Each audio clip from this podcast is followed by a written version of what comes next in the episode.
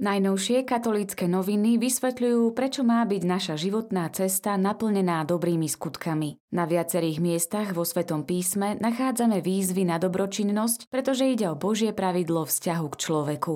Otvorme oči, aby sme videli biedu sveta, rany toľkých bratov a sestier zbavených ľudskej dôstojnosti a dajme sa vyprovokovať, aby sme vypočuli ich volanie o pomoc, vyzýva Svetý Otec.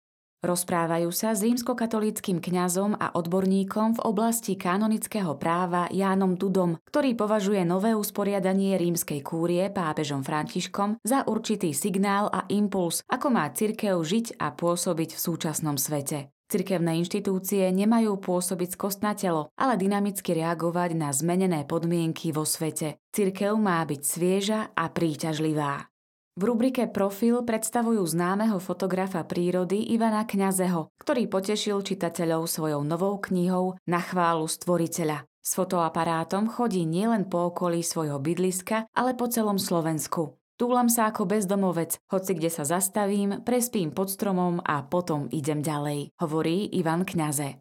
Približujú najzaujímavejšie momenty z európskych katolíckých sociálnych dní v Bratislave. Obrátenie a obnova Európy boli kľúčové slová, ktoré zneli počas tohto výnimočného podujatia, rovnako ako slová solidarita, spravodlivosť, spolupatričnosť. Prinášajú rozhovor s kardinálom Michailom Černým, ktorý je špeciálnym delegátom svätého otca Františka pre Ukrajinu. Prefekt dikastéria pre integrálny ľudský rozvoj vo Vatikáne navštívil Slovensko pri príležitosti tretích európskych sociálnych katolických dní v Bratislave. Predstavujú misionárov, ktorí minulý rok zomreli násilnou smrťou. V roku 2021 takto prišlo na celom svete o život 22 misionárov. Ich zoznam každý rok zostavuje tlačová agentúra pápežských misijných diel Fides.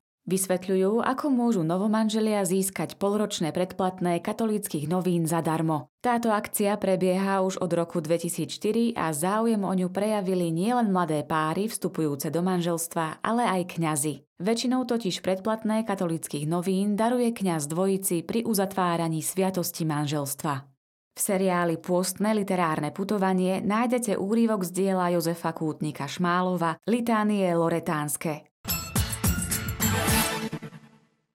Pápež František zasvetil Rusko a Ukrajinu nepoškvrnenému srdcu Panny Márie. Urobil to na konci kajúcej bohoslúžby v Bazilike svätého Petra vo Vatikáne. Plné znenie homílie a fotogalériu zo slávnosti je možné nájsť na stránkach tlačovej kancelárie KBS.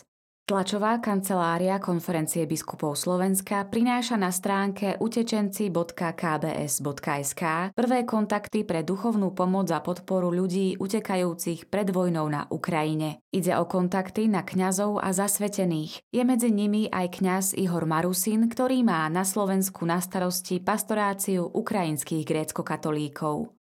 Transporty Židov do vyhľadzovacích táborov boli nesmiernou tragédiou, pripomenul pri príležitosti 80. výročia prvého transportu bratislavský arcibiskup, metropolita a predseda konferencie biskupov Slovenska, monsignor Stanislav Zvolenský.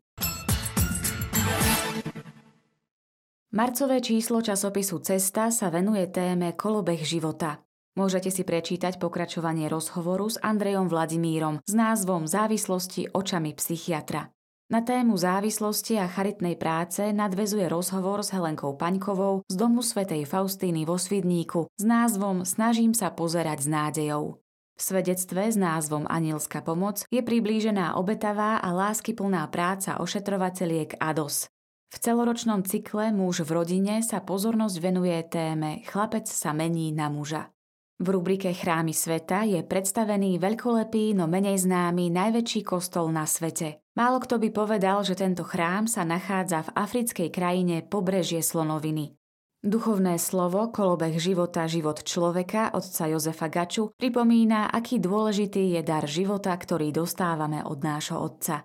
V krátkom článku na blízku predstavíme charitnú prácu farskej charity Kisucké Nové mesto. Nechýbajú krížovka, vtipy a správy z charít a z tlačovej kancelárie konferencie biskupov Slovenska.